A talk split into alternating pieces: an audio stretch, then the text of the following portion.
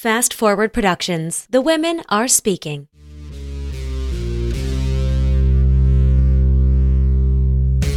Welcome to Initiated Survivor, where we share our stories of survival and recovery and the true nature of wisdom and grit. I'm Kelsey Harper. I'm a survivor and a clinical psychologist. Welcome to our community of radical survivors. Here, we discuss topics relevant to survivors, so please be mindful of your needs as some of these topics might be triggering.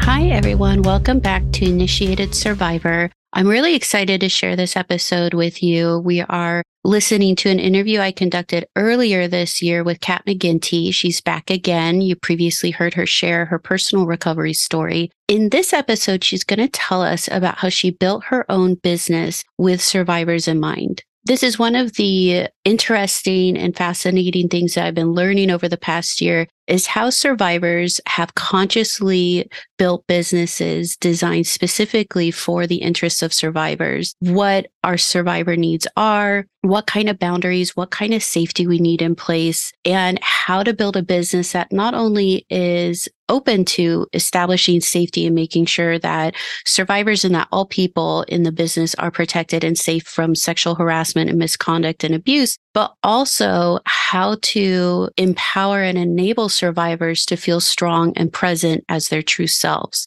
So you're going to hear Kat talk about her process of really assessing survivor needs and providing for those needs and providing an environment that actually uplifts and celebrates survivors as well as creating a business that is really accommodating and creates space for us specifically. So please welcome back Kat McGinty. I'm excited for you to hear this. Welcome back again, Kat. Thank you so much for coming in again to talk to us about something very fun, very exciting, and very important. Thank you so much for having me back. Yeah. So, what we're talking about today, I really like for a number of reasons. So, we're talking about how sharing our stories and taking the power that we have, whatever power that is, to share stories and to shed light on what's going on and to get deeply involved in changing the world for survivors, changing rape culture, changing the way that we're engaging is really important and, and how this can affect us. And I think for me, you know, personally, where I come from from this is that starting this podcast was really important to me for a number of reasons. And I think, like many survivors of trauma, but especially survivors of sexual trauma, there is kind of this experience for me it felt kind of like this burning fire that i would sometimes confuse for rage or maybe it was like positive rage because it was pushing me and like to really take action in some way. And i was just noticing that of like getting more and more irritated with like the lack of services, the lack of support, the lack of conversation, the sense that the world was not getting it, which I think, you know, to me my, my little ragey mind was just like, that's a little bit too generous to the world. My mind would sometimes be like, yeah, the world is full of assholes. That's what this is. you know, especially with some of the things that happened politically over the last several years. And it wasn't just what happened like you know and i talk about this earlier in the series of you know the brett kavanaugh appointment and the hearings that it, it wasn't just about that we have a rapist appointed on the Supreme Court, but how the public responded, how our elected officials responded, and seeing just so much of this people don't understand. They don't get it. They don't understand why sexual assault and rape is so egregious and why that should be something that absolutely disqualify somebody for something like being a judge on anything, you know, or definitely sitting on the Supreme Court, holding any kind of public office or position of power, my personal opinion, anywhere, ever. And that generally people don't understand because the, there's this response of like, why does it matter? So what if he raped a few people? And it's, that's actually a huge, huge, huge thing. But also that we're continuing to pass that message down that we're raising generations of people in this world that that is just kind of actually really okay with this. So there's a part of me that is like either they don't understand like because they don't understand the impact you know that how many lives are destroyed even if we have to go and like this is the destruction of a life. It leads to all of this impact in the community because this person's no longer accessible and available and is now going to take these other paths that may be very detrimental to the community in different ways of even just not being able to contribute and having to lead it to like it'll probably cause the economy to suffer. You know, that I think they've done articles and studies on how rape affects the economy in such negative ways. I mean, it makes a lot of sense because it's like, you know, when people are sitting with a tremendous amount of trauma in such an invalidating culture, you know, they're going to require a lot of support and services. They're not going to be very functional in the sense of being able to participate in the capitalistic machine that drives our culture and society in many ways. And we require a lot of support, you know, or we are completely isolated. And things like addiction and suicide and mental health issues are extremely high with our community and that prompts a, a, huge response. But it's also like it feels like we're trying to sell people i'm like hello i matter. And that was the like fiery rage that kind of pulled me into this because it was like doing the podcast wasn't about like i need to speak to the naysayers. It was kind of like i want to connect with my people and be like we're here and we're going to hold each other through this. I'm feeling better in my recovery to be able to start shouting this out, you know, and not letting people dismiss or invalidate it or devalue it because I'm a registered voter and I vote a shit ton among all the other things that participate in our culture and how we can build this kind of powerful community. Because I do truly believe also that part of the mechanism of devaluing and dismissing survivors and people who have experienced sexual violence is to separate and isolate us so that we don't actually respond back and create the change that could really empower embolden a lot of people and make some huge, huge change in our world. And so this is a long way of saying we're talking about all of this wonderful stuff. You're doing a lot of wonderful things, particularly around this stuff. And I'm so excited to get to share that with people today. Whew, thank you. I just like was nodding vehemently throughout the entire time you were saying that. yeah. I mean, yeah, you're so right because it's so easy to with everything that's been going on, kind of split us and divide us. And when we as survivors feel like we're not being heard, or like you said, when we're sitting here going, I matter, when we don't feel like we matter, the safest feeling is to retreat and go into safety. And like you said, then we're separated. So it's why I'm so grateful you have this podcast and you're giving voices to people who need to have them and to who need to hear it because I think when we as survivors can become contributors to a safe space, we're not divided, you know, then we become more of the social norm of no, no, no, we get to be believed as survivors. We get to make space for our safe space. And that's so important. And none of us feel like we have that, you know, immediately after mm-hmm. assaults happen. Yeah, and I like what what you're speaking to of like I do also feel it has to be done by survivors. We have this uncanny way in American culture to just kind of trust people who have never experienced things and are not experts.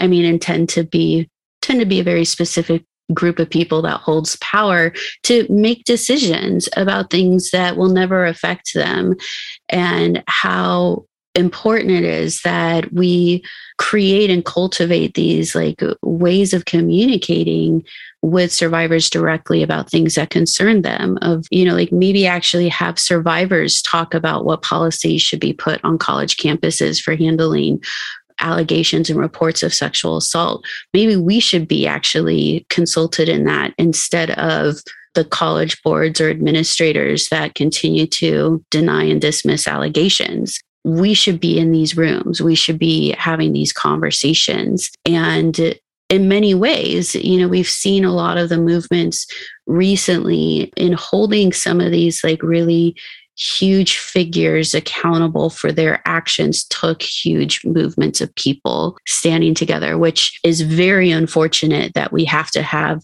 27, 35, however many, sometimes up in the 70s, hundreds of people at times coming forward to not just bring someone to justice, but just to get them to stop. Because I think that was actually the thing that was the most troubling for me was like, this is like we're having sides fight over whether or not Harvey Weinstein gets to continue to have access to people he can harm and exploit. You know, we're having these two sides argue about whether Larry Nassar gets to continue to victimize gymnasts. Like, what? And that we have to have so many people be like, hey, just saying, this guy's a predator. Maybe he shouldn't be allowed to do things to harm people. And that one person saying that makes our culture just kind of be like, no, I don't know. Are you sure?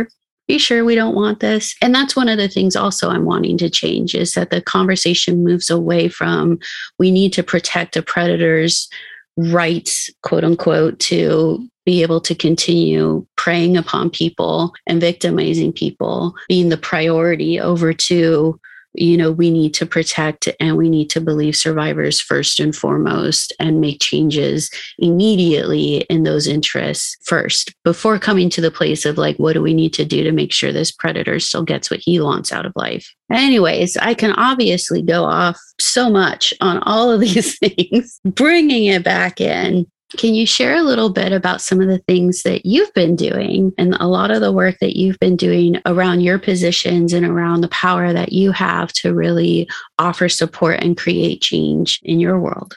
Sure.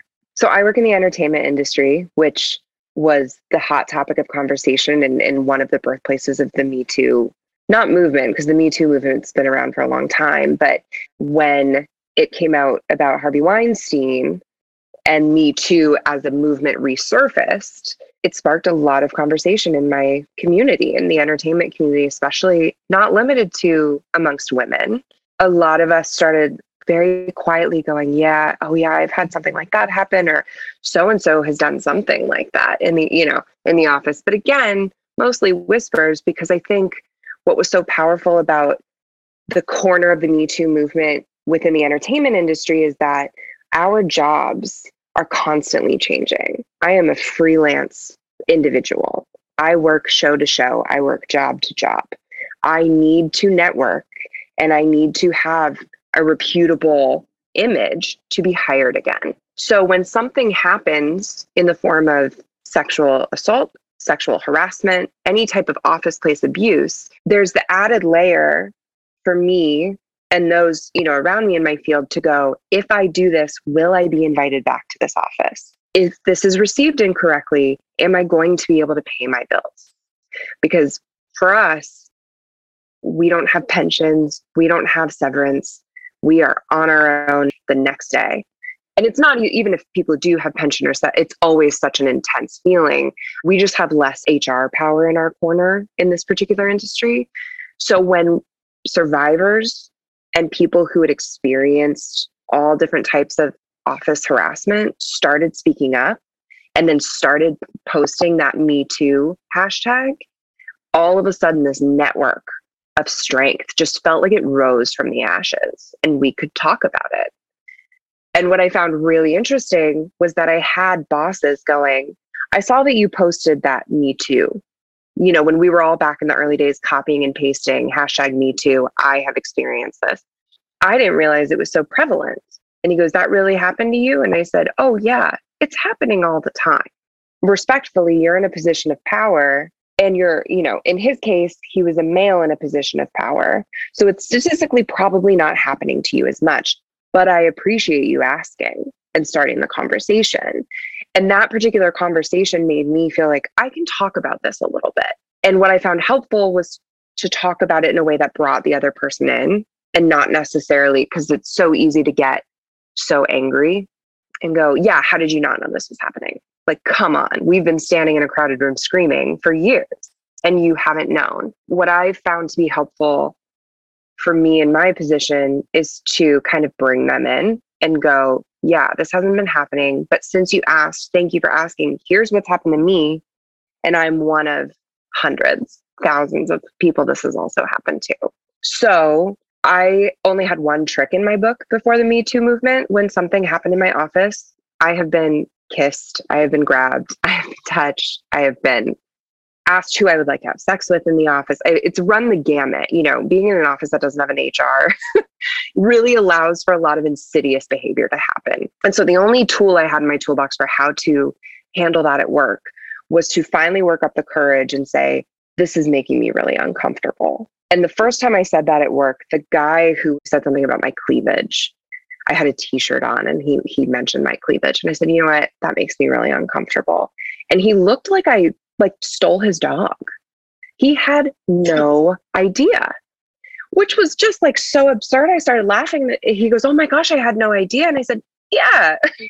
that makes me really uncomfortable. Let's talk about something else. And that works. And it helped me get through those incidents. And then Me Too happened. And then it felt like, oh, I don't have to do this on my own in a pocket. There's a lot of us who are going through this and a lot of us who are willing to speak up now. And so I think, you know, we all went through our different triggers. And I, I don't know anyone who's the survivor of assault who was like, I got through the Me Too movement feeling empowered and unscathed. I think it brought up a lot of trauma for all of us. Felt like we were reliving it. That Kavanaugh trial was merciless and, and brutal. Oh my gosh, just every day having to listen to that. And I don't know about you, but for me, going, oh, here's all the people who aren't so sure about this. Therefore, I need to protect my story because I don't want to hear their opinion about my story. It was was that the same for you? Oh yeah. yeah. I mean, and it was definitely like here are all the people that I can't talk to, and mixed with the fiery rage of like, well, fuck them, like, um, you know, and which probably like obviously it led to something really good, you know, although extremely painful at the time that kind of combination of fear and rage is really uncomfortable and very painful. And I think for me, it was the devastating thing was when people like started saying, like, well, what if he did? What if he is a rapist? Who cares? And I'm like, and and it's one of those things where it it was devastating not because I was shocked that people said that. I was like, yeah, I, I knew you were thinking this the whole time. I just thought you were like not like too ashamed to say it, but now you're not shamed. like the idea that that was people were speaking to something again unashamedly about our culture and opening up that possibility of like, yeah, why don't we actually deepen our connection to rape and allow not just allow it but really reinforce and, and reward it in, in huge ways. For me being on the outside of the entertainment industry and like and you know i have a little bit of inroads because i've worked with some people in the industry and and been able to bear witness to their experiences of it. But on the outside it feels especially hearing about everything that came out with Harvey Weinstein that illuminated so much about the culture made it feel very like wild wild west and mafia combined together of like this is a lawless place. It's everybody out for themselves. And also there's like these really overlord boss like really violent overlord bosses that somehow can pull strings. And i think for me one of the like most important and very very gut wrenching stories was Uma Thurman when she came out and started talking about hers and that because everybody was like, well, why didn't everyone report? Why didn't people talk about this sooner? And first of all, just kind of like you said, of like, there's that anger of like, we've been talking about it this whole time. Everybody knew about Harvey Weinstein. Everyone knew. It was a running joke in the community you know, with this kind of understanding that he could completely destroy people's careers because he had that level of power. And, and you speaking to that of like, it's our livelihood, you know, that, that it's not just about like you wouldn't get a job. It's about that like you would have to completely change your entire life in order to go elsewhere and even that might actually be a problem. But then Uma Thurman comes out and talks about how her life was threatened and how violent things started happening to her as a result of Harvey Weinstein's sexual predator behavior. And I think what was so important and harrowing about that story is that I don't think any survivor was surprised to hear that there are threats to people's life and physical safety as a way of continuing to perpetuate the power of rapists because that's what we lived in. We all lived in the threat to our lives as a result of what happened. Exactly. It's so, I feel myself getting enraged talking about this all over again, which my instant reaction is to go, calm down, calm down. But, but then my secondary, which I try to listen to more now, is to go use it as fuel. Use it as fuel. It, for those of us, I mean, the industry is shifting so much, thanks in part mostly to that Me Too movement and those incredibly brave women coming out going, no, this happened to me. And I'm not going to stay silent anymore. And so I now I think for those of us who are still in the industry who made it through, because plenty of survivors left because it's it's scary. It's really scary when you feel powerless, not only in your job, but in for your sexual safety at work. It's so absurd that there wasn't safety in that, but there is more now and there's more women who are rightfully it, i keep saying women which isn't fair i want to be really clear about that there's more survivors. Unfortunately i don't think we've given male or non-binary survivors yet as many tools and opportunities as we have women. So i'm just owning that that i let women slip but survivors we are slowly but surely using that as fuel now. And so what i think is important at least for me going forward when me too happened i was finally in a place in my career where I thought, well, I don't want to work with someone who makes me feel uncomfortable anymore. And if that person's making me uncomfortable, I'm so lucky now that I'm at the point in my career where I can go, I'm not going to work here. I'm going to go back to this company or this company where I feel safe and where I feel heard. And so that was kind of step one in realizing, oh, okay, that I have some privilege now. Now I'm in a position where I can make some choices where I won't be starving if I, God forbid, have to leave this job. And then that turned into slowly but surely, well, if you're in that position of privilege, you can't just use it for yourself because Sarah at the front desk or these young women, I keep saying it. Can I?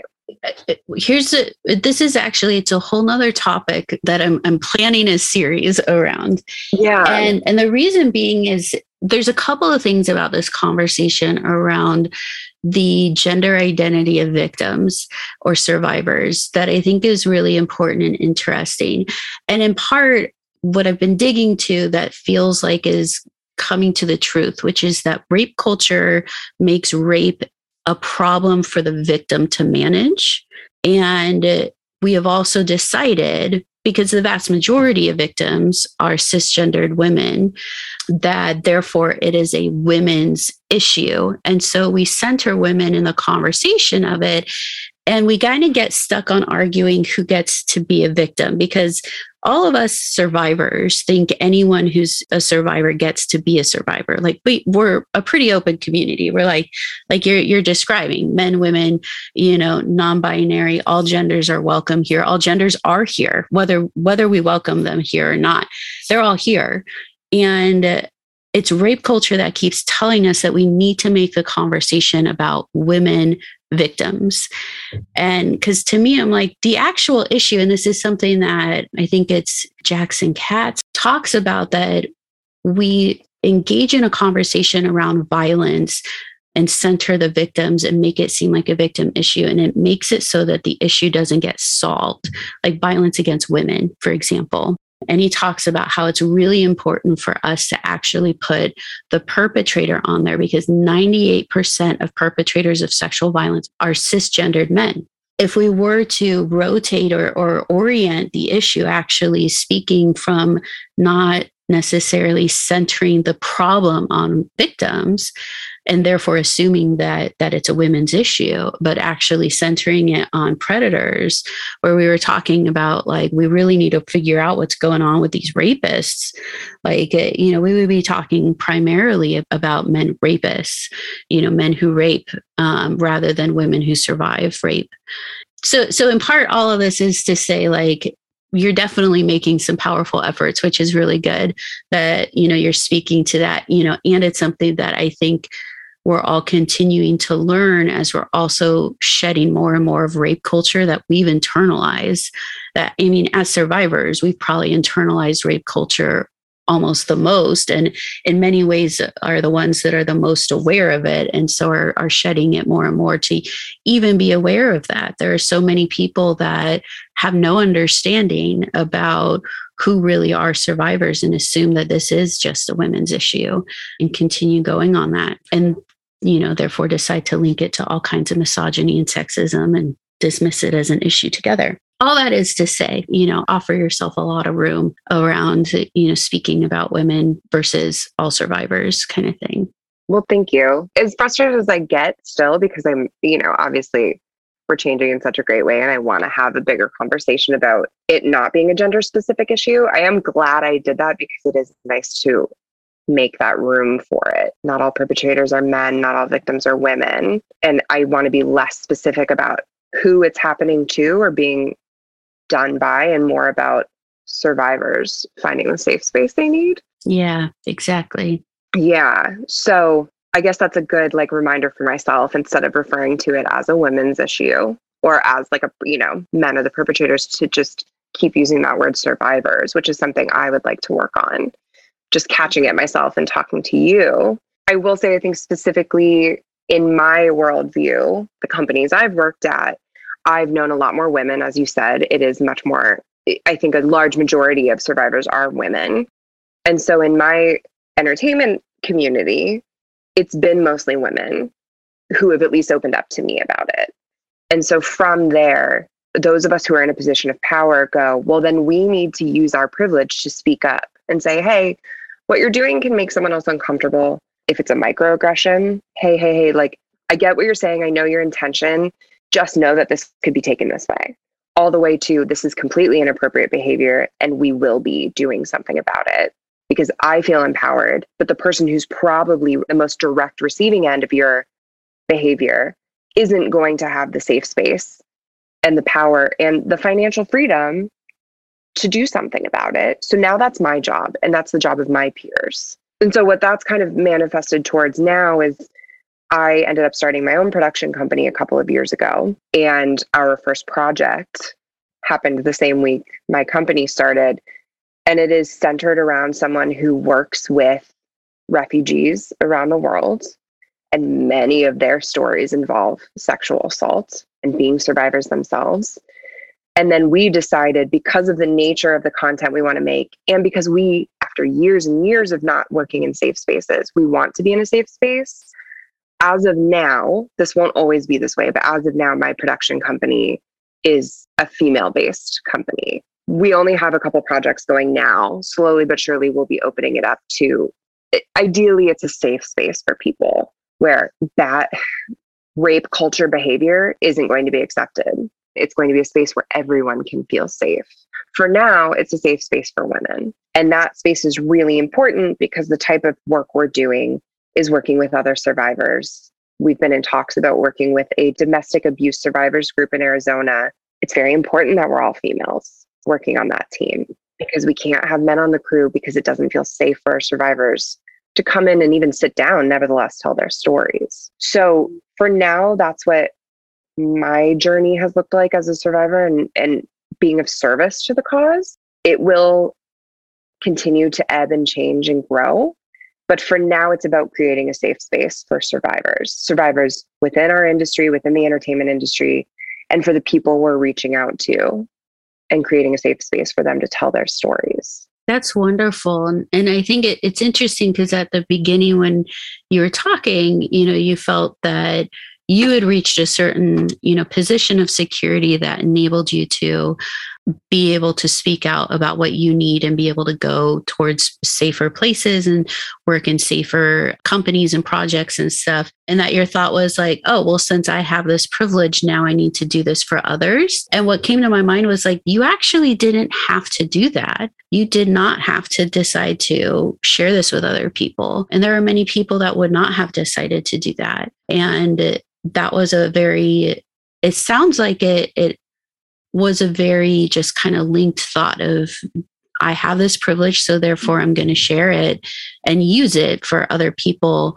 to get this. And now it's it's resulted in actually having a whole production company that is through and through in all of its processes and the way that it's constructed and how you run things trauma informed and survivor centered i mean that's huge and that's beautiful and it's so it's it's almost like there's part of me that wants to zero in on that moment that decision point for you and and figure out what that was because like I said, like that act, you didn't have to do this. You could have just been like, great, I feel secure now. That's awesome. And moved on with your life. But you decided to actually use it to create something for a lot of people to spread this support and the safety and to continue to be doing so much around that. So when you go back, if you can go back in time to that moment, what helped you with making that decision that I have this privilege, so now I need to use it to benefit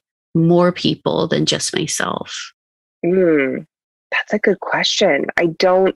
The best answer I can give to that is is that my recovery from being an assault survivor and now a thriver is thanks in part to feeling a part of a community and feeling like other people shared their strength with me when I didn't have it. And that's why I'm okay. And then I'm in recovery from an eating disorder, which is just so tightly wound in with my recovery as a survivor. And part of my recovery in that is being of service, you know, getting out of my own head and doing for others is the best way to get away from acting out with my eating disorder. When I'm having, you know, panic and being triggered, I can totally turn all of that off if I can recenter my brain and go, what can I be of service with this? And that was, I mean, I have to give most of the credit to that to the survivors community that I've been so fortunate to be a part of and the recovery community that I've been a part of. I wouldn't have recovery as an assault survivor or in my eating disorder without people going, when you have, you give back. The people I look up to the most are those who embody that. And so I'm so grateful to have had that modeled for me. And it's so empowering to feel that I'm not a victim anymore and that I can own being a survivor and own going, no, no, no, I'm going to create my own safe space now and I want other people in it. So it just made sense. You know, it feels so powerful to own recovery.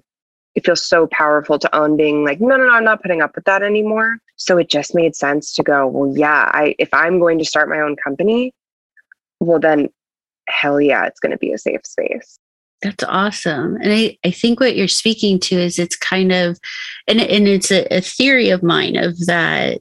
Well, and I think it's a shared theory of many people. We have a lot of cultures coming out, like really saying this is kind of how things are, that humans' instinctual nature is to be in community. And that's why when we connect to communities, we see things like recovery and thriving happening so rampantly that you know it just spreads like wildfire people get into recovery and and feel better about life but that there also is this sense of that the idea of giving back or, or being of service to community and connecting in is not necessarily a conscious choice so much as a natural step I think something that you spoke to earlier too is that it's also an integral part of recovery in the sense that it happens very naturally, but it also becomes something that helps us as well in our recovery. And like you said, there's so much power in being able to be of service to a community, but also with what you're describing of like building a world that functions exactly in the way that you needed the world and need the world to exist. There is something really cool about that of like saying, like, I built this exactly how I want and need it to be exactly how survivors want and need it to be.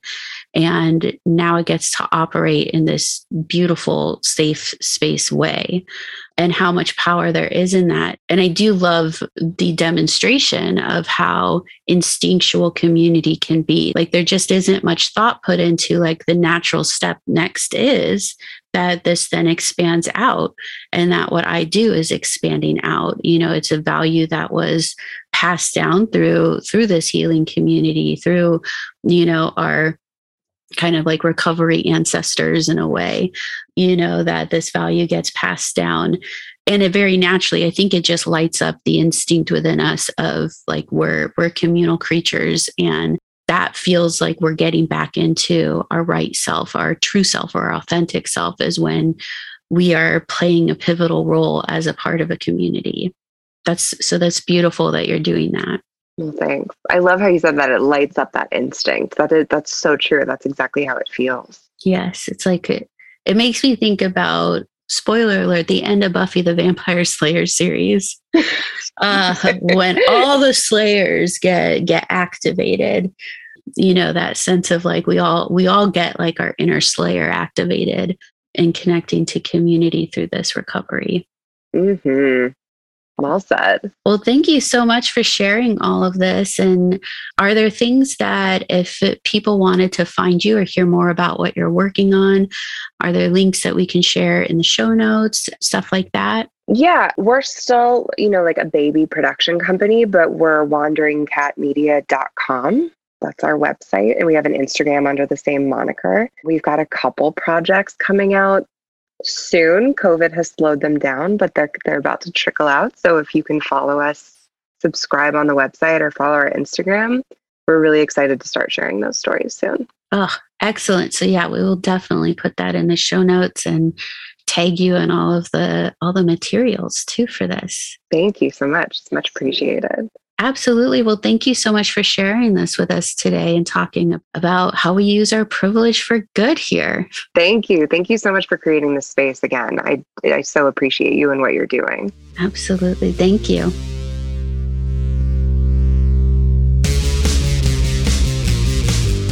I am a clinical psychologist and love to share these skills and tips to build resilience and recovery. However, this podcast is not a replacement for psychotherapy or mental health care. We have links in our show notes where you can connect with a provider or you can get a referral from your primary doctor if you wish to receive those services.